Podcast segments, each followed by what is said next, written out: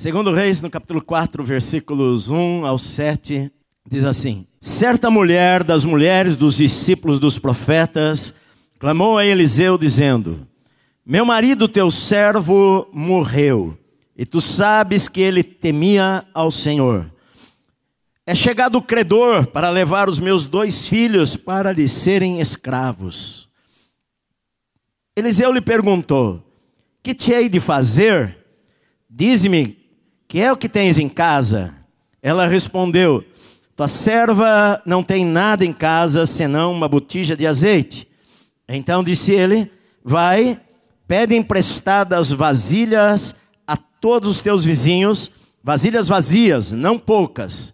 Então entra, fecha a porta sobre ti e sobre teus filhos, e deita o teu azeite em todas aquelas vasilhas. Põe a parte a que estiver cheia. Partiu, pois, dele, fechou a porta sobre si, sobre seus filhos, e estes lhe chegavam as vasilhas, e ela as enchia. Cheias as vasilhas, disse ela a um dos filhos: Chega-me aqui mais uma vasilha. Mas ele respondeu: Não há mais vasilha nenhuma. E o azeite parou. Então foi ela e fez saber ao homem de Deus, e ele disse: Vai, vende o azeite e paga a tua dívida, e tu, teus filhos, vivei do resto. Amém. Ah, esta, esta situação de uma mulher em Israel, que veio na época do profeta Eliseu, que foi o maior homem de Deus do seu tempo, e ela estava passando por uma situação extremamente desesperadora.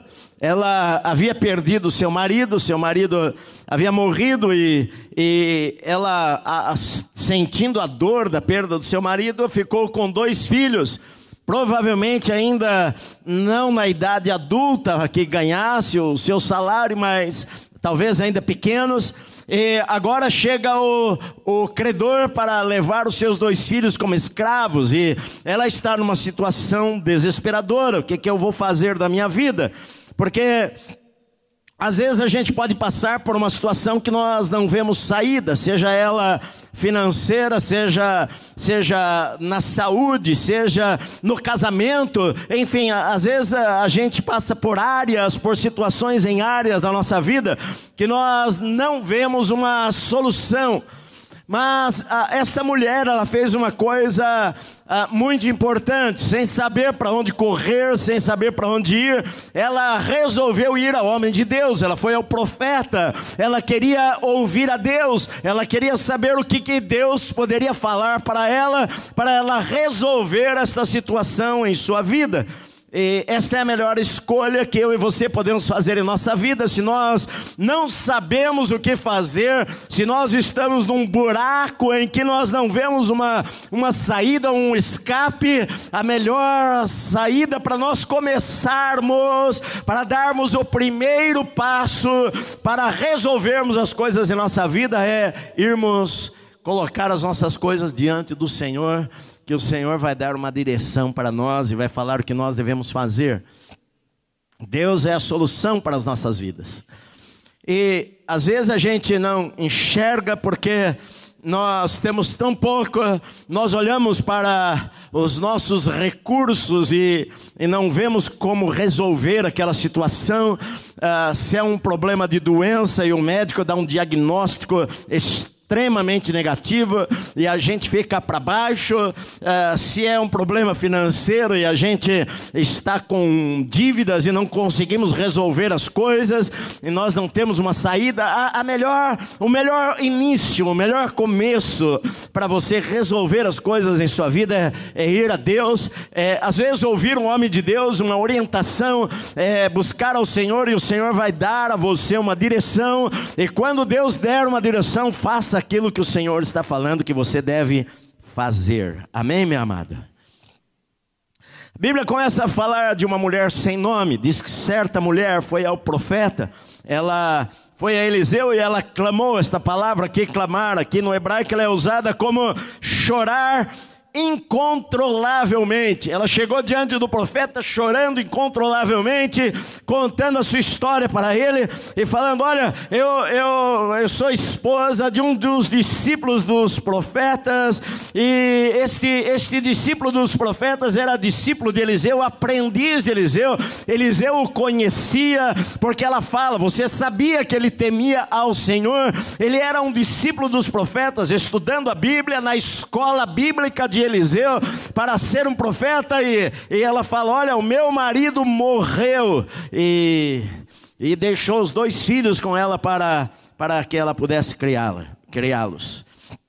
Momento inesperado, porque Evidentemente, ninguém, eh, quando você está saudável, porque aparentemente o marido dela estava saudável, e, e de repente morreu, e, e ela agora ficou com os dois filhos para cuidar, para criar, sem saber o que fazer, porque o seu marido servia ao Senhor, conhecia Deus, estudava a palavra de Deus, estava lá na escola bíblica, e Eliseu sabia disto, e ela, a Bíblia diz que ela falou: Meu marido, teu servo, ele servia Eliseu, ele morreu, e tu sabes que ele temia o Senhor, e ela estava diante de um problema, porque, embora o seu marido fosse crente, servisse ao Senhor, estivesse numa escola bíblica, ele, ele não deixou nada para a sua esposa ele, ele, ele, você pode ser crente, você pode amar a Deus, você pode servir a igreja, você pode ser, ah, ah, estar na escola bíblica, você pode se preparar para ser um profeta do Senhor, e às vezes você não tem sabedoria para lidar com os seus negócios, para lidar com o dinheiro que Deus coloca nas suas mãos. E a Bíblia diz que este homem morreu e não deixou nada para a sua esposa. Ele não guardou dinheiro nenhum, não tinha nenhum dinheiro guardado, ele não tinha nenhum seguro de vida, ele não tinha nenhum imóvel de aluguel, ele não tinha nada, ele não deixou nada para sua esposa, que ficou com seus dois filhos para criar. Na verdade, ele deixou sim algo para sua esposa, a Bíblia diz que ele deixou dívidas para sua esposa. Ele morreu deixou sua esposa endividada com dois filhos para criar, e o problema agora era que o credor batia a porta dela, e conforme a lei em Deuteronômio, ele veio lá buscar os dois filhos desta mulher para serem escravos dele, para poder compensar um pouco a dívida que o marido havia feito e deixado e morrido endividado, e, e agora iam levar os seus dois filhos embora para serem escravos, e ela vai a Eliseu clamando a ele, pedindo, chorando, incontrolavelmente pedindo ajuda. O que é que eu vou fazer diante desta situação? Ela não tinha nada, ele não deixou nada para ela, além de dívidas. Porque quando o profeta pergunta o que, que você tem na sua casa, falou: não tem nada, ah, não tem comida, não tem dispensa, está vazia, ah, não tem nada para pôr no fogão, geladeira está vazia, tem nada de valor para vender, tem nada guardado no banco, não deixou nenhum alugalzinho, não deixou nenhum seguro de vida para viúva depois, e morreu, deixou dívida. A única coisa que eu tenho em casa é um vaso, uma botija com azeite, não tem mais nada. E o credor está lá na porta de casa, veio essa semana, já veio várias vezes durante a semana, querendo levar os meus dois filhos como escravos, e eu perdi o marido, e agora eu vou perder os meus dois filhos também. Eu não sei o que eu faço, porque eu não tenho nada, não tem nada para pagar, não tem como pagar, não tem como resolver o problema, não tem como, não tem uma solução. Na verdade, a gente às vezes pensa que porque nós somos crentes, nós não, não, não, não devemos ser sábios com aquilo que Deus nos dá, ah, as coisas que Deus coloca em nossa mão, e às vezes Deus coloca em nossa mão alguma coisa e a gente não pensa no amanhã, a gente gasta gasta tudo o que nós temos, a gente gasta todo o dinheiro, a gente não, não pensa no futuro, a gente não pensa na brevidade da vida. Certa vez, uma, uma jornalista perguntou a Billy Graham uh, o seguinte: uh, qual a maior surpresa que você teve na sua vida? E ele respondeu: a brevidade dela. Eu vi que a vida passa rápido demais, e goste ou não goste, um dia você vai morrer, meu querido. Tem que te dar essa notícia. Estou 100% certo. Se Jesus não voltar, você vai morrer. É. Certa vez alguém passou na frente de um túmulo e leu lá. No lugar que você está, estava descrito assim no túmulo, os, os dizeres do túmulo. No lugar que você está hoje, um dia eu estive. E no lugar que hoje eu estou, um dia você vai estar também. É inevitável. Vamos estar lá. O problema é que a gente não se prepara para aquilo. O problema é que a gente acha que vai ficar eternamente nesta terra.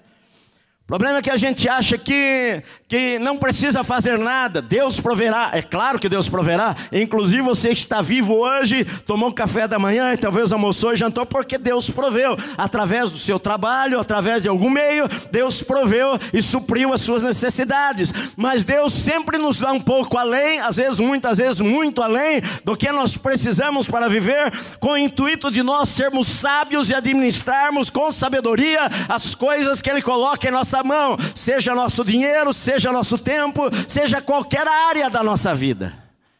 Mas às vezes a gente não pensa nisso daí, e a gente gasta tudo, pastor, eu ganho pouco demais, eu, eu, eu, eu vivo pela fé, ah, eu, ah, enfim, e a pessoa não, não guarda nada, não aplica nada, não investe nada, e os anos vão passando, e os anos vão passando, e a pessoa ela ganha mil reais, ela acha que não pode investir, e depois que ela ganhar 30 mil reais, ela continua não investindo, porque ela gasta tudo. É só o cara ter um aumento de salário, ele muda de carro, ele muda de um monte de coisas, ele acha que ele, como tem mais dinheiro, vai gastar mais dinheiro, e de repente a morte vem e o camarada largou a sua esposa endividada, com dois filhos, no, num perrengue ah, lascado, ah, sem dinheiro para pagar as contas, e agora o homem está lá querendo levar os dois meninos, talvez adolescentes, ah, para serem escravos, para saldar a sua dívida.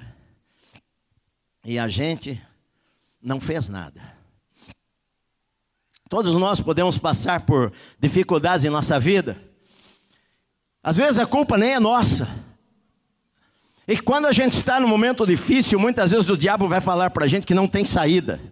Muitas vezes as pessoas ao nosso redor vão falar para a gente que não tem saída.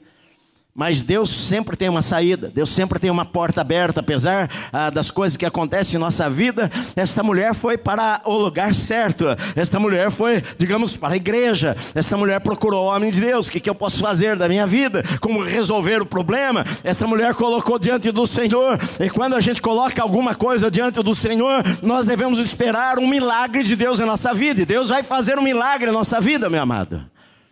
Agora, você que está me ouvindo, você não morreu. Você ainda está vivo. Tem alguém aqui? Você está vivo. Já que você está vivo, a minha, vivo, a minha pergunta é: o que você está fazendo para não chegar nessa situação? O que você está fazendo hoje, você é casado, para não deixar a tua esposa e os teus filhos nesta situação? O que, que você está fazendo? Ou não está fazendo nada? Vai fazer que nem este homem aqui vai morrer, vai deixar tua esposa e os seus filhos a sua própria sorte. O que você está fazendo? Me lembro quando, quando na década de 90 eu viajei pelo Brasil inteiro pregando. Nós tínhamos um programa de televisão, viajava para todo lado, chegava em casa quatro vezes por semana, cinco horas da manhã, seis horas da manhã, viajava, às vezes pregava, saía à noite, onze horas da noite, onze e meia de igrejas, sete, oito horas de carro de distância, chegava em São Paulo com o dia clareando, ia dormir, ah, enfim, ah, e chegou um momento que Deus falou meu coração, eu, eu realmente falei, eu preciso fazer alguma coisa, Um pastor falou assim para mim: Pastor, não viaja à noite, às vezes é perigoso, às vezes está chovendo, você pode ter um acidente, pode morrer. E eu comecei a pensar: Bom, qualquer um pode morrer, mas se eu morrer agora, o que, que vai acontecer da minha esposa e dos meus filhos pequenos? Então eu resolvi fazer um seguro de vida. Fez um seguro de vida. Os corretores aqui fiquem felizes. Fiz um seguro de vida de forma que se eu morresse, minha esposa ia receber um bom dinheiro. E você sabe que seguro de vida, se você faz um seguro, por exemplo, de um milhão, que se ela receber um milhão, eh, ela vai comprar lá um apartamento, para ela viver, é, vai pôr um dinheiro, investir para receber lá alguma coisa. Naquela época os juros eram muito altos e graças a Deus os juros estão baixando e, e vai receber alguma coisa para alguns anos para que ela possa se manter durante os anos uh, e até ela refazer alguma, alguma coisa na sua vida. Uh, eu, eu sei de esposa de pastor que quando o pastor morreu, ela ficou na rua da amargura e teve que procurar um emprego, às vezes estando 10, 15 anos fora do mercado de trabalho. Ela deixou a sua profissão para estar ao lado do seu marido dentro da igreja. De repente o marido morreu e ela ficou na mão com os filhos pequenos e os irmãos falaram: Deus te abençoe. E ela tem que cuidar da sua vida e se virar. Bom, fiz um seguro. Você sabe que o seguro funciona assim. Se você morrer de morte natural, digamos que é um milhão que você recebe. Se você morrer por acidente, o prêmio dobra, aí é dois milhões. Então meus filhos falam para mim, pai, quando você sentir mal, pula da janela. Ah, pelo menos recebe mais. E, e na, mas aí não, né? Aí suicídio não recebe não. Então olha só, eu fiz alguma coisa, porque a gente, eu me lembro, eu me lembro de uma há muito tempo atrás de duas famílias da igreja. Uma delas, um rapaz, ficou muito doente, ele morreu. Eu, eu fui visitá-lo no hospital. Ele tinha um seguro de vida, ele deixou um seguro de vida para sua esposa. Sua esposa, na época, não tinha carta, não dirigia. A sua esposa não trabalhava fora, uh, dependia dele. E, e quando isso aconteceu, ela recebeu um bom, um bom valor do seguro. E ela tirou carta, ela comprou um carro ela criou seus filhos, ela ah, cuidou do, dos seus filhos por algum tempo com aquele dinheiro, até ela se refazer na vida. Há, há, há, uns dois anos atrás, ela esteve aqui, mora fora de São Paulo, esteve aqui com seu, suas crianças, que eu apresentei a Deus, pequenininhos, já adultos, moço, moça, uh, e eu fiquei feliz com aquilo. Uh, ela, o marido se precaveu, mas na mesma época um outro, um outro irmão também morreu, e ele não tinha nada, deixado nada a não ser o apartamento que eles pagavam a prestação e a esposa não trabalhava fora na época, e ficou uma situação desesperadora. Então, enquanto eu e você estamos vivos, o que é que nós estamos fazendo para não deixar a nossa esposa e a nossa, os nossos filhos, se eles são pequenos, numa situação desesperadora como este irmão que era servia ao Senhor, que era discípulo dos profetas, que amava Deus, mas que deixou deixou a sua esposa e os seus filhos na mão. A Bíblia diz em Provérbios 20, 18: os planos mediante os conselhos têm bom êxito, fazem a guerra com prudência. Eu preciso me perguntar, no começo do ano, onde é que eu quero chegar na minha vida? O que, que eu quero? O que, que eu vou fazer? Sabe, queridos, alvos, diga alvos. Alvos, eles são mensuráveis. Você mede, pelo tempo. Não é sonhos. Você pode ter sonhos, mas só sonhos não vão resolver a sua vida. Você precisa colocar alvos práticos, determinar algum tempo por exemplo, os alvos para a sua vida espiritual ou financeira. Quanto de dinheiro eu quero ter em um ano? Quanto de dinheiro eu quero ter em dez anos? Quanto eu preciso guardar por mês ou aplicar por mês para ter aquele dinheiro dali a dez anos? Ah, que tipo de casa eu vou ter? Que tipo de carro eu vou ter? Ah, quantos? Ah, como eu vou me aproximar mais de Deus? Ah, eu quero ter saúde daqui a dez anos. Estão sonhos, mas eu preciso transformá-los em alvos, em coisas práticas, mensuráveis. Então, se eu quero crescer espiritualmente, quero conhecer mais a Deus, eu preciso transformar aquilo em prática. Então, se eu quero conhecer mais a Deus, eu vou ler um capítulo, dois capítulos, três capítulos da Bíblia por dia. Daqui a cinco anos, eu vou conhecer mais a Deus do que se eu não tivesse lido nada. Isto é uma coisa prática que eu preciso fazer. Eu vou correr, eu vou caminhar uma hora por dia, eu vou ler um livro por mês, eu vou aplicar 500 reais por mês, mil reais por mês, 100 reais por mês, 50 reais por mês, 5 mil por mês, 10 mil por mês, não interessa. Tem gente que ganha 50 mil, 100 mil por mês e está com dívida até mais alto do que o pescoço. Não consegue gerenciar, não consegue administrar o seu dinheiro. Você pensa, ah, se eu ganhasse muito, eu não estaria tão endividado como eu estou, pastor. É que eu ganho muito pouco. Tem gente que ganha 50 vezes mais do que você, está totalmente endividado porque não sabe gerir, não sabe cuidar do seu dinheiro. Ou seja, o hábito é sempre gastar mais do que ganha. E isto é um péssimo hábito, está errado.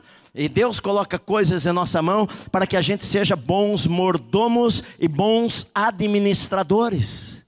Então eu preciso colocar aquilo no, na prática. Não adianta só ter sonhos. A Bíblia diz que o preguiçoso deseja e nada tem. Só deseja. Desejo todos têm. Então ele vai lá colocando a sua fezinha lá na mega cena, mega isso, mega aquilo. Quem sabe um dia ele tenha.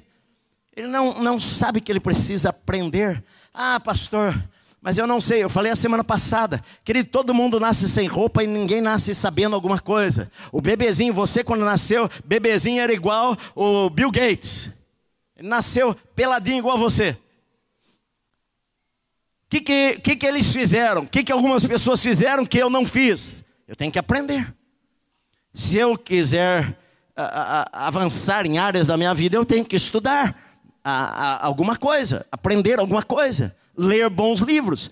Eu, eu levo, eu penso que ah, a, a, gente precisa separar um tempo que na verdade não é um tempo perdido, é um investimento. Eu considero como um investimento. Eu leio um livro como se eu estivesse ah, participando de uma conferência. Eu anoto, eu grifo, eu penso. Ah, não só livros cristãos, livros não cristãos. Eu falei no outro culto, eu estou lendo um livro não cristão ah, que eu estou achando maravilhoso. Eu grifo todo e vou ler novamente e anoto coisas e vou lá no no, no, código lá e, e pego o código para ouvir as palestras, enfim, eu preciso investir, que não é um tempo perdido, eu preciso investir em conhecimento para melhorar coisas em minha vida que às vezes eu não sei. Então, se você não sabe lidar com dinheiro, você precisa investir um tempo na sua vida para estudar sobre isto, porque ninguém nasce sabendo, meu querido. Se você não estudar, vai continuar sem saber. Vai continuar sem saber. Ela chegou diante do profeta e colocou a situação dela. Oh, o negócio é o seguinte: desesperadamente. O credor está batendo na porta de casa. E quando ela falou aquela palavra para o profeta, o profeta poderia ter falado para ela: Ô oh, minha irmã, que situação. Eu vou fazer uma oração poderosa para você aqui. Vem aqui na frente, eu vou pôr a mão na tua cabeça, fazer uma oração para Deus te abençoar. Ele não fez isso daí. Claro, devemos orar, claro que devemos orar. Segundo, ele poderia ter falado para ela: Olha, eu vou chamar alguns irmãos aqui, eh, nós vamos fazer uma vaquinha e vamos pagar as suas dívidas. Todo mundo ia bater palma. De vez em quando eu vejo aí na internet alguém falando: a igreja pagou a dívida de um monte de gente, e todo mundo fala: aí sim, aí sim. Ele não fez isso. É errado? Não, não é errado. Muitas vezes a gente pode fazer uma vaquinha e ajudar o nosso irmão, mas uh, não resolve. Uh, a gente não pode só pensar em dar peixe, a gente precisa ensinar as pessoas a pescarem. Senão, daqui um ano, dois anos, três anos, está de novo endividado. O profeta de Deus fez uma pergunta para ela, que, que eu posso fazer para você? O que é que você precisa? Para que ela realmente enxergasse: bom, olha, eu estou numa situação que eu preciso de um milagre na minha vida, e talvez você esteja hoje em uma situação em sua vida que você realmente precisa de um milagre. Talvez na vida financeira, no teu casamento, nos teus negócios, na tua vida espiritual. Talvez você esteja muito doente e realmente precisa de um milagre na sua vida. E a gente tem que entender às vezes que embora a gente possa ter todos os recursos possíveis, aquilo que nós temos às vezes não vai resolver o nosso problema. Como se foi o, Bill, o, o, Steve Jobs que falou aquilo ou não, que a cama mais cara que existe no mundo é a cama de um hospital, porque ninguém pode deitar nela no teu lugar. Você pode ser bilionário, pode ser o homem mais rico do mundo, estar na cama de um hospital e não pode e falar o seguinte: eu vou dar toda a minha fortuna para quem ocupar o meu lugar e não tem jeito. Você pode dar todo o teu dinheiro e ninguém vai ocupar o seu lugar. Aquele lugar é seu e talvez você vai morrer trilionário com tanto dinheiro vai morrer ali porque não tem saída. Então a gente precisa, algumas vezes em nossa vida, a gente precisa reconhecer que só um milagre de Deus é que vai tirar a gente daquela situação que, que você tem em casa? Eu não tem nada. Tem o que em casa? Não tem nada. Tem comida, não tem uma, uma coisa para vender, não tem dinheiro no banco, não tem recurso nenhum. A única coisa que eu tenho é, é uma botija de azeite. O, o meu marido estava treinando para o ministério e uma coisa que era precioso para a gente é que a gente já tinha um azeite para ungir lá o povo, né? E é um azeite caro, uh, mas é uma botijinha de azeite, é, é, é pouca coisa. Uh, o que eu tenho é pouco demais para que um milagre aconteça. O que eu tenho é pouco demais aos meus olhos para que um milagre aconteça. Mas não é pouco aos olhos de Deus, que é poderoso para fazer um milagre com poucas coisas. Ele pode pegar dois pães e cinco peixinhos, ou cinco pães e dois peixinhos, e multiplicar e alimentar uma multidão de milhares de pessoas, porque Deus é especialista de fazer do pouco muito, meu amado. Mas a gente às vezes precisa reconhecer. Embora tudo que eu tenho todos os meus recursos não conseguem resolver este problema em minha vida. Consegue resolver. Eu preciso de um toque de Deus, preciso de um milagre de Deus na minha vida, preciso de uma cura sobrenatural. Eu, pastor, eu sou tão enrolado financeiramente que eu preciso de um milagre do Senhor. Preciso que Deus me dê direção. Agora, sabe, a gente às vezes pensa que o milagre que a gente precisa de Deus, por exemplo, na área financeira, é que Deus vai fazer a gente ganhar na loto. E a gente de repente vai resolver os nossos problemas. Geralmente, eu quero dar uma notícia para você que geralmente não é isso que Deus vai fazer. Deus vai colocar na sua mão para você dar passos e ele vai operar os milagres enquanto você der alguns passos na sua sua vida. É isso que ele quer fazer. O que é que você tem na tua casa? Não tem nada. Agora, todos nós temos algo. Todos nós temos algo. O que, que você tem? Eu tenho uma, uma botija de azeite. Eu preciso descobrir o que, que eu tenho que Deus possa multiplicar. O que, que eu tenho que Deus possa multiplicar?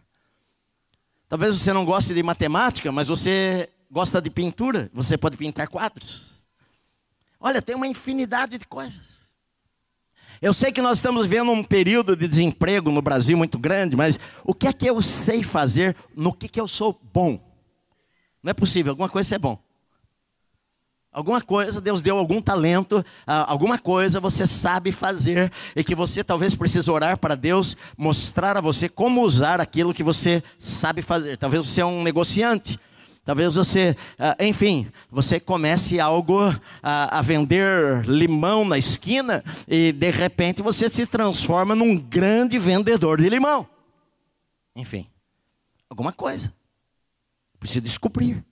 Mas é pequeno demais, mas a vida inteira eu preguei o quê? Não despreze os pequenos começos. Toda maratona começa com um passo, meu amado. Não adianta você pensar que vai começar grande, comece pequeno. Comece pequeno. Comece orando. Comece consagrando a Deus. Comece colocando Deus em primeiro lugar na sua vida. Comece colocando Deus o Senhor do teu negócio, do teu trabalho, da tua empresa. Fala para, para o Senhor: Senhor, olha, o Senhor agora é o meu sócio. Eu, eu quero obedecer ao Senhor. Eu quero ser dirigido pelo Senhor. Ah, eu quero, eu, eu, eu às vezes eu, eu sei que o Senhor me deu capacidade, mas eu preciso muito mais do que a capacidade humana. Eu preciso que o Senhor dê direção para a minha vida e opere milagres em minha vida. Eu preciso fazer alguma coisa. Agora, me fale o que, que você tem em casa. Eu disse para vocês que certa vez eu falei lá na São Quirino, ainda uma irmã chegou para mim e falou: Pastor, estava numa situação uns meses depois, um ano, dois anos depois que eu preguei alguma coisa assim. Falou: Pastor, eu estava numa situação grave na minha casa. E eu comecei a pensar o que, que eu poderia fazer ela falou, eu fazia lá coxinha, essas coisas, todo mundo amava aquilo lá. E me veio uma ideia. Parece que brilhou uma luz. Eu vou fazer, começar a fazer salgadinho para vender para fora. E ela veio falar comigo, falou: Olha, eu comecei a fazer salgadinho, comecei a cozinhar coisas e tal. E hoje eu abri um negocinho, estou entregando para empresas. Na época era marmita, né? Marmitex. Eu estou entregando para empresas, estou entregando em comércio. E Deus está me prosperando. Eu estou sendo abençoada. Eu estou ganhando mais. Eu estou suprindo as necessidades da minha casa. O que é que você tem nas suas mãos que Deus possa multiplicar, meu amado? Multiplicar. Se é bom em contabilidade, vai fazer imposto de renda. Chegar a época de imposto de renda, você dá para ganhar uma graninha. Oferecendo para os amigos. Porque as coisas não vão acontecer enquanto você só ficar, ô oh, Senhor, ô oh, Senhor, ô oh, Senhor, opera um milagre. Eliseu poderia ter falado para ela: olha, faz o seguinte, eu vou orar a Deus e Deus vai dar um milagre na sua vida. Não, mas Eliseu deu instruções de coisas que ela precisava fazer. Eliseu disse para ela o seguinte: olha, você vai pede emprestadas vasilhas, não poucas, e você, olha, não poucas, você vai, pede emprestadas vasilhas, não poucas, bastante, porque Deus gosta de medida recalcada, sacudida, transbordante, abundância. Certa vez eu falei que eu fui na Universidade Oral Roberts e a primeira vez que eu fui lá visitar, eu não, eu não sabia que alugava carro, nada disso. Eu andei que nem um camelo lá naquela cidade. Eu achava que pegava um metrô, pegava ônibus e, não, e o ônibus lá passa a cada três dias, passa um ônibus, todo, todo mundo tem carro. E nas ruas, e não pode andar na highway a, a pé, que senão a polícia te prende. É, então eu andava lá nas ruas, lá sem calçada, ah, com a minha botina, e andei quilômetros, quilômetros para chegar na universidade, para conhecer lá, e fiquei assim abismado com a enormidade daquilo lá, o estacionamento imenso, com centenas, centenas de carros, que coisa impressionante. Mas os anos se passaram, Deus me deu a chance de estar mais vezes lá e conhecer e, e, e estar na, na, sala do presidente da universidade. Todo ano que eu vou para lá, a gente vai orar lá na sala do presidente, ora lá. E a primeira vez que eu entrei lá, eu vi lá em cima da mesa, tinha uma placa escrita assim: aqui não se faz planos pequenos. Porque se Deus é um Deus de coisas grandes, ele falou para ela: você vai pegar vasilha, mas não pouca, tá? Não pouca, pega coisa grande, pega muita vasilha. Se você for fazer alguma coisa, pense em coisas grandes, sonhe coisas grandes, planeje coisas grandes, planeje algo tão grande que não vai dar certo, que vai dar errado, a não ser que Deus faça um milagre na sua vida, meu amado. Mas não basta sonhar, você precisa colocar, escrever a visão, escrever a visão, sonhar com aquilo, orar sobre aquilo e dar passos práticos para chegar naquilo lá. Não adianta só ter vontade. Preguiçoso deseja, mas não faz nada. Cruza os braços, ora. Amém, eu creio na oração. Mas não é só orar. Você precisa fazer alguma coisa. Você precisa se capacitar, precisa estudar, precisa ler, precisa buscar. Olha, ele falou: você pede, pega lá emprestada com os vizinhos. Eu preciso emprestar, pedir emprestado o conhecimento que o outro tem. Eu preciso adquirir com o outro que ele aprendeu. Ninguém sabe tudo, meu amado. Se ele é bom em alguma coisa, é com esse que eu quero aprender. Eu falei no outro culto que eu tinha um hábito de, por mais de 20 anos, de ler no mínimo 25 livros por ano. Quero ler bons livros, não é ler panfleto, ler livro de 300 páginas, 400 páginas, 500 páginas, enfim, ler livros. Vou ler pelo menos 25 livros por ano sobre vários assuntos, não só assuntos bíblicos, outros assuntos também. E fiz isso por mais de 20 anos. Só que eu cheguei à seguinte conclusão: eu lia o que me vinha, porque as editoras do Brasil me dão os livros, me mandam para minha casa, eles fazem um lançamento, me mandam de graça. Eu fui em várias editoras grandes, em maiores editoras nos Estados Unidos, e conheci alguns donos, presidentes de grandes editoras lá. Eu me lembro que eu fui jantar com um presidente de uma das maiores editoras evangélicas nos Estados Unidos. Um dia eu, minha esposa, meus filhos eram pequenos e nós fomos jantar. E à tarde eu passei a tarde lá na editora, conhecendo milhares de livros. E ele falou assim para mim: Olha, pastor, escolhe algum livro aqui que eu vou dar para você. E eu peguei, comecei a olhar. Tinha uma exposição imensa, um corredor imenso com todos os livros deles. Aí ele falou: Não, não, não, não, não escolhe nada, não, que eu vou mandar para tua casa. Só me dá o endereço, eu vou mandar todos os livros nossos de presente para você. Passaram algumas semanas, começou a chegar caixa, caixa, caixa, caixa. Cada dois, três dias chegava caixa pesada com dezenas de livros dentro. Então, maravilha, que bênção, eu amo ler, é o meu hobby. Aí, aí, só que eu comecei a entender o seguinte: que se eu ler 25 livros por ano, em 10 anos eu consegui ler 250 livros, em 20 anos, 500 livros, em 40 anos, mil livros, em 50 anos, 1.250 livros. Se eu tivesse 50 anos para ler, 25 livros por ano, eu vou ler apenas 1.250 livros, que não é nada. Eu só eu tenho uns 3 mil livros. Eu vou ter que precisar 100 anos, Senhor, eu preciso viver pelo menos 120 anos. Consegui ler. Aí eu resolvi fazer o seguinte: eu só leio, eu não leio tudo que me dão. Eu só leio aquilo que eu falo. Isso vale a pena eu ler. Se o autor é muito bom, eu vou ler. Meus filhos, por exemplo, o Gui agora tem um grande privilégio. Porque eu às vezes falo para o meu filho, para o Gui, eh, eu falo, filho, olha, eu li sobre este assunto na Bíblia aqui, eu tenho uns 15 livros sobre, esse, sobre este assunto. Mas esse livro aqui é excepcional, é o melhor que tem. E dou para ele. Ele evita de ler os outros nove. Só aquele lá já foi o suficiente. Mas eu não tive isso daí. Eu tinha que ler os dez para saber qual era o melhor. Então, olha só, uh, eu preciso fazer alguma coisa. Ele falou: O que, que você tem em casa? Você vai lá, pega vasilhas emprestadas, empresta conhecimento de outras pessoas, empresta o que os outros têm para oferecer para você, se abasteça bastante, não pouco, muitas vasilhas. Vai, fecha a porta da sua casa, você e seus filhos, e pega o azeite, começa a derramar e a encher uma vasilha, e quando uma estiver cheia, passa para outra, e para outra, e para outra. E o incrível de tudo isso é que esta mulher que tinha apenas um vaso de azeite, ela creu, meu amado. O que eu e você precisamos é ter fé de que Deus vai fazer um milagre com pouco que nós temos em nossa mão hoje. Estou com grandes dívidas. Preciso sentar e colocar no papel.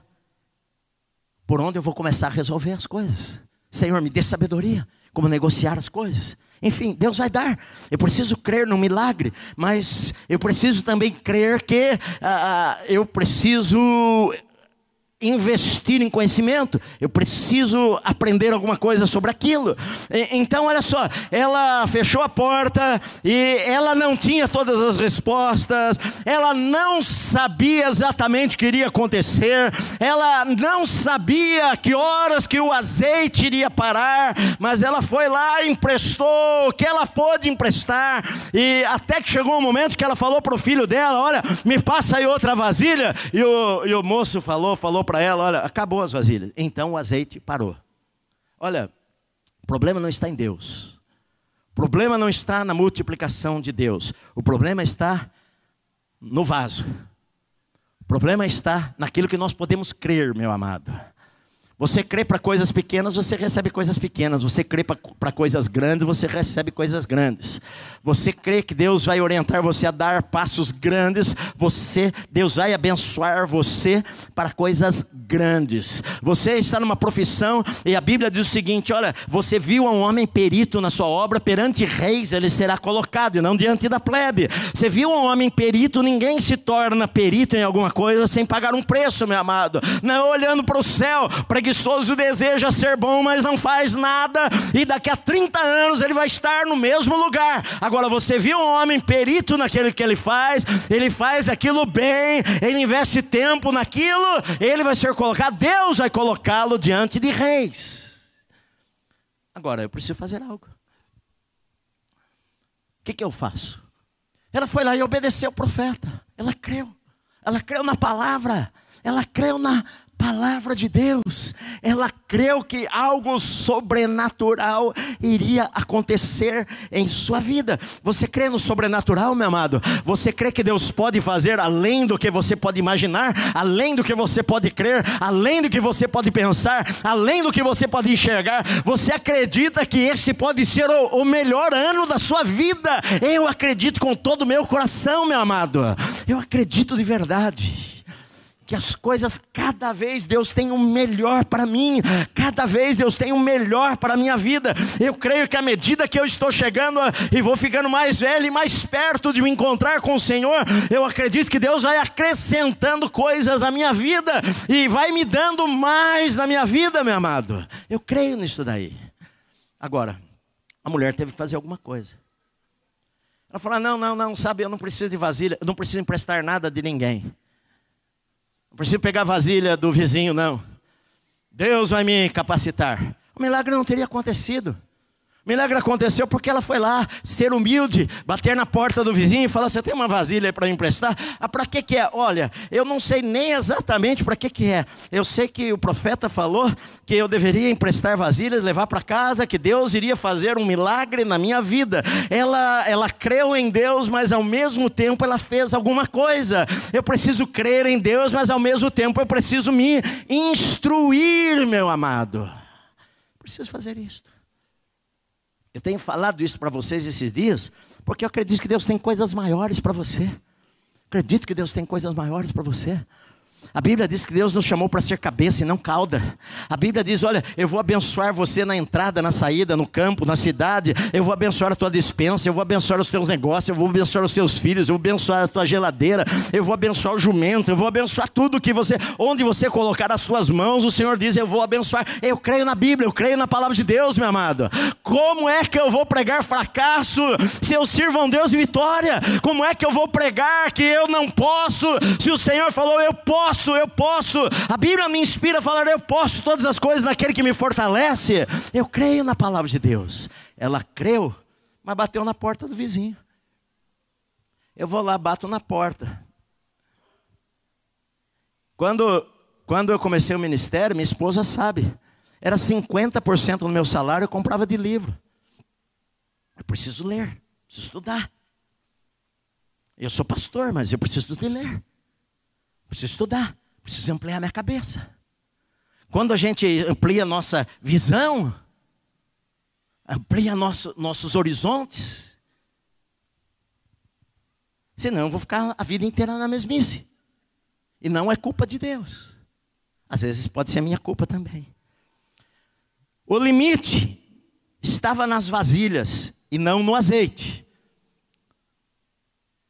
O limite o azeite só parou quando terminou as vasilhas. Se ela tivesse lá 50 mil vasilhas, ia ter azeite para 50 mil vasilhas. Como a vasilha acabou, o azeite parou.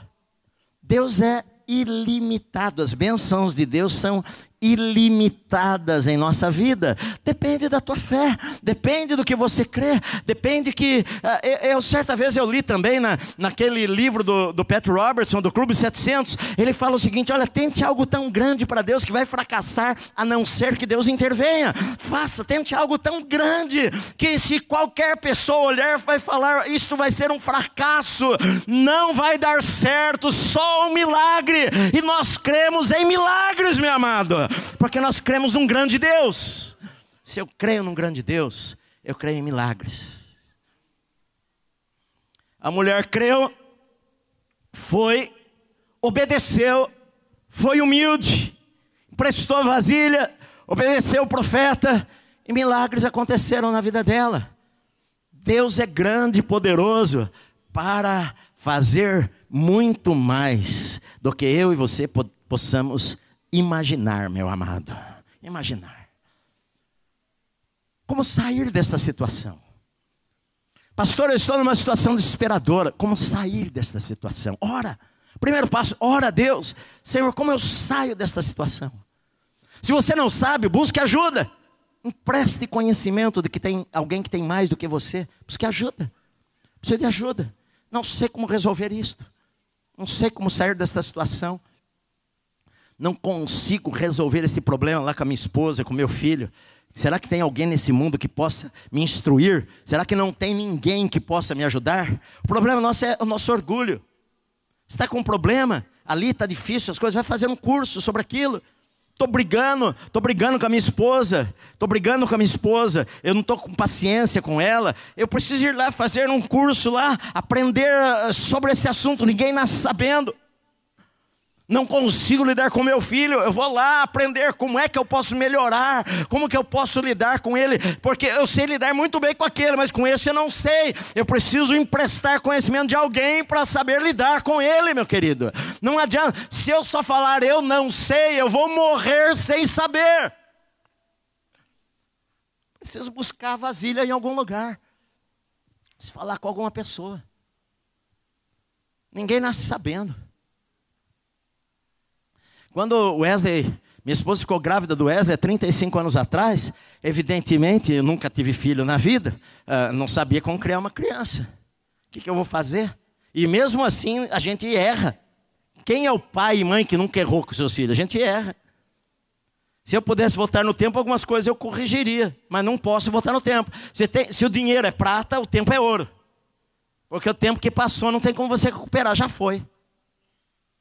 Hoje de manhã não volta mais. Você vai morrer, não vai ver amanhã de hoje de novo. Tem jeito. Só que a gente não tem um replay, não dá para a gente voltar a maquininha do tempo. Puxa vida, eu errei nessa área com meu filho, poderia ter acertado. O que eu posso falar é para os meus filhos: olha, eu errei nessa área com vocês, vocês não façam isso com os filhos de vocês. Posso falar isso.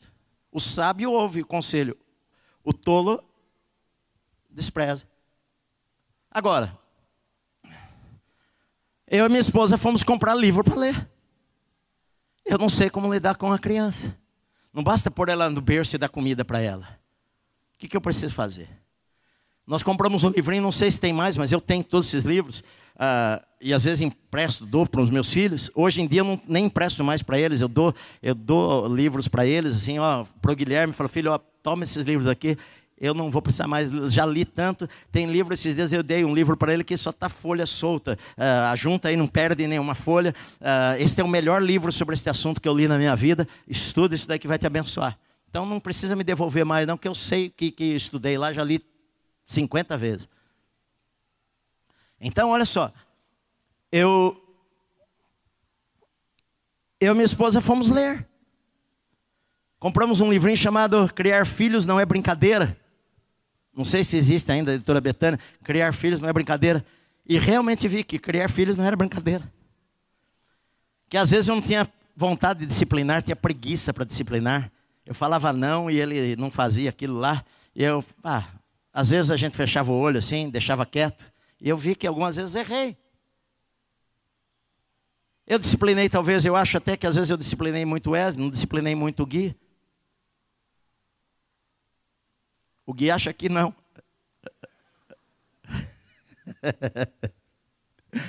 Mas nós somos pessoas imperfeitas. Mas eu preciso de vasilha de alguém. Preciso que alguém me empreste a vasilha que ele tem na casa dele que eu não tenho. Que eu preciso de algo que você tem que eu não tenho. Eu preciso aprender alguma coisa na minha vida. Então, uh, só que a gente precisa ampliar os nossos horizontes. Estava lendo uma história de dois pescadores. História de pescador é bom, né? Uh, dois pescadores estavam lá passando o dia, iriam pescar truta, e um deles peca, pescava o peixe, tirava uma reguinha do seu bolso, desse tamanhozinho, media o peixe, Se o peixe fosse maior, ele jogava na água. Se o peixe fosse menor, ele guardava no cestinho. O dia inteiro. E o amigo dele só olhando para ele, falou: pô, que pescador é esse daí? Ele pesca um peixe grande, joga fora. Ele pesca um peixe menor, pega a varinha e mede e se é pequenininho, ele guarda. Se passou da varinha, ele joga fora. Chegou no final do dia, o amigo falou para ele: Meu querido, eu não entendi o seguinte: todo pescador quer pegar um grande peixe, mas você pega os grandes e joga no lago. E você pega os pequenininhos, mede com a tua reguinha, e se for menor, você guarda. Por que isso daí? Eu falei: Claro, eu só tenho uma frigideira e só cabe peixe desse tamanho. É isso. Às vezes a nossa frigideirinha está pequena demais. Precisamos ampliar nossos horizontes, precisamos comprar uma frigideira nova, precisamos crer em coisas maiores, precisamos aumentar os nossos sonhos, precisamos dar um passo a mais, precisamos crer que, os, que com o Senhor nós vamos viver um ano de milagres em nossa vida, precisamos crer que Deus vai nos abençoar, vai ser o melhor ano da história da nossa vida, meu amado. É isto. Não adianta eu ficar chorando as pitangas. A gente, eu não sei se isso fala aqui em São Paulo, que nem você não sabe nem o que é pitanga aqui. Mas no interior, na minha casa tinha pitanga. Você sabe o que é pitanga? É uma frutinha assim vermelhinha. Na minha casa tinha pé de pitanga. E no interior se vai ficar chorando as pitangas, que eu não sei porquê também. Mas não adianta ficar chorando as pitangas, não adianta ficar chorando e reclamando que eu não tenho, que eu não consigo, que eu não posso, eu não tive chance, eu não estudei, eu não sei isso, eu não sei aquilo, eu nasci pobre demais, eu não tive chance de estudar, eu não tive isso aquilo. Querido, isso não vai mudar em nada a sua vida. Você precisa dar um passo e crer no sobrenatural de Deus e agir e fazer alguma coisa e buscar aprender com aquele que sabe mais do que você e pegar a vasilha do outro e crer num Deus que faz milagres e vai multiplicar na sua vida e vai dar a você uma medida transbordante, generosa, meu amado, para você, que é o propósito de Deus para a nossa vida. Chegou para o homem de Deus, voltou lá. Bom, eu estou com a casa lotada de, de vasilha de óleo, de azeite. O que, que eu faço? Chegou para o homem de Deus e falou para ele: Olha, fez saber ao homem de Deus o que tinha acontecido. Ah, eu fiz aquilo que você falou. Eu emprestei vasilha que eu pude. Encheu. E ele falou para ela: Olha, agora você vai. Olha só, Sempre tem uma participação do homem, meu amado. A gente coloca tudo nas mãos de Deus. Deus é bom, Deus faz, sim. Mas às vezes Deus fala para a gente fazer alguma coisa. Vai, vende isso tudo aí, paga suas dívidas e viva do resto. Porque ele poderia correr o seguinte risco: ela, de vender tudo e viver do resto, não pagar a dívida. Ou de falar o seguinte: Amém, Deus deu, e agora? Vamos orar. Não, querido, vai bater de novo na porta do vizinho e ser um vendedor de azeite a partir de agora. Vai vender o que você conseguiu. E Deus vai abençoar você, Deus vai abrir portas para você. Querido, é importante nós sonharmos, mas a gente precisa colocar os nossos passos. A gente precisa descer do barco. Você quer ver milagres? Você precisa pôr o pé na água. Não adianta ficar na segurança do barco. Você precisa dar passos. Você precisa sair. Você quer ver, andar sobre as águas? Saia do barco, meu amado. Você quer ver milagres? Dê volta na montanha proclamando o nome do Senhor. Grite pela fé. Grite milagres pela fé. Grite. A, a fé fala antes. A fé não espera cair as muralhas. A fé grita antes das muralhas cair. Coloque palavras de Deus na sua boca boca. Coloque palavras que inspirem você, meu amado, na sua boca. Não seja desanimado, não fale de derrotas o tempo inteiro. Oh céus, oh crise, que crise! É oportunidades que Deus está dando para você. Depende de como você vê as coisas. Como aquele camarada lá, vendedor de sapato, foi vender sapato em um lugar e falou o seguinte: meu querido, ah, patrão, não tem jeito de eu vender sapato nesse lugar porque ninguém usa sapato nesta cidade. Mandou outro vendedor lá e falou: patrão, que lugar maravilhoso, ninguém tem sapato, eu vou fazer a festa nesse lugar. Depende de como você vê as coisas. Você pode ficar chorando a necessidade, ou você pode falar: bom, olha, veja a tua real situação, é importante. Escreva no papel. Não, olha, eu estou devendo isto, eu estou assim, eu estou assim, eu estou assim, eu estou assim. Hoje uma pessoa falou comigo o seguinte, uh, eu sempre conto, mas não falo o nome. Uh, pastor, eu estou com um problema com a minha esposa, tal, eu tenho uma empresa, nós estamos com, eu estou com um problema com as dívidas, tá? Isso que você falou foi para mim, e eu falei, foi para mim também, e ele falou, só que eu não sei, eu falei, querido, primeira coisa, primeira coisa que você tem que fazer, você vai para tua casa, conversa com a tua esposa, acerta as coisas com ela, porque vocês dois juntos podem pensar juntos, orar juntos e trabalhar juntos, e você vai ter uma ajudadora ao teu lado. Isso é melhor. Porque não adianta você só conseguir lá fora e tua casa continuar o inferno. Então, Saia do inferno primeiro. Né? Saia do inferno primeiro. A área mais crítica da tua vida, começa a resolver aquela área mais crítica da tua vida primeiro. Não sabe como? Busca ajuda. Não sabe? Busque ajuda. Não sei como? Busque ajuda. Faça um curso. Tem curso de graça. No YouTube hoje está cheio de curso de graça, cheio de palestras gratuitas. Eu tenho às vezes alguns autores aí que não são nem crentes, nada, mas uh, eu gosto deles e às vezes eu vou lá ouço palestras deles. Ouço lá palestras deles. Às vezes eu estou lá vendo no meu celular, com fone de ouvido, ouvindo alguma coisa. O carro, o trânsito é maravilhoso. Maravilhoso ficar uma hora no trânsito de São Paulo. Às vezes não tem tempo para ouvir. Eu quero, onde tem mais trânsito? É por lá que eu vou passar. Em vez de ficar reclamando, Ó oh, trânsito, que porcaria de cidade, que droga de cidade, está tudo parado, que droga disso, que droga daquilo, vou para o interior, estou cheio dessa cidade, estou cheio disso, cheio daquilo, cheio daquilo. Aproveita e vai estudar. Põe ali, no, no, no, você não vai ficar olhando, assistindo, mas deixa o som tocando ali, você vai dirigindo e está ouvindo. Não põe fone de ouvido que não pode, mas está ouvindo ali, como se você ouve um rádio, ouve uma palestra ali no seu celular, vai falando, você está dirigindo, está ouvindo alguma coisa, está aprendendo alguma coisa, não vai aprender 100%? Ótimo, você vai ouvir pela segunda vez, para aprender um pouquinho mais, pela terceira, pela quarta, pela quinta, para aprender. Ninguém nasce sabendo, nem precisa aprender. É hora de nós ampliarmos a nossa tenda, ampliarmos os nossos horizontes, aumentar os nossos sonhos, ter o nosso melhor ano. Se você está numa situação desesperadora, creia em milagres, creia num Deus de milagres. Você tem um privilégio de servir a um Deus de milagres, o Deus do impossível, o Deus que abre um caminho no meio do deserto, um Deus que abre uma porta e ninguém fecha, um Deus que abençoa a minha vida. Quando todos quiserem amaldiçoar, e o Senhor falou: Eu vou abençoá-lo, Ele vai abençoar a minha vida, independente das circunstâncias, das crises, o Senhor vai me abençoar e vai vai abrir as portas, eu aprendo a ser fiel, eu creio em Deus.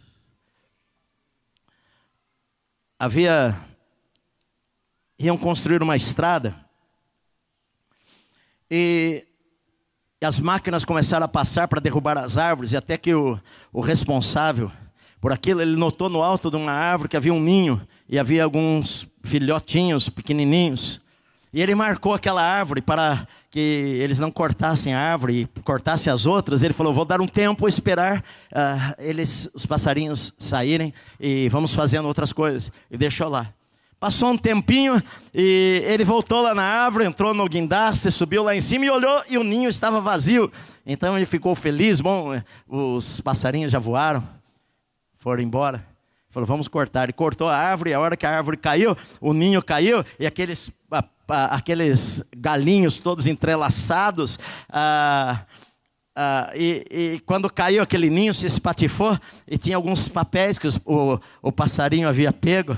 E dentro uns papéis tinha um pedacinho de um folheto bíblico que alguém tinha jogado em algum lugar. E estava escrito: Deus cuidará de ti. E eu sei que Deus cuida da gente. Eu sei que Deus cuida de mim e cuida de você porque Ele prometeu.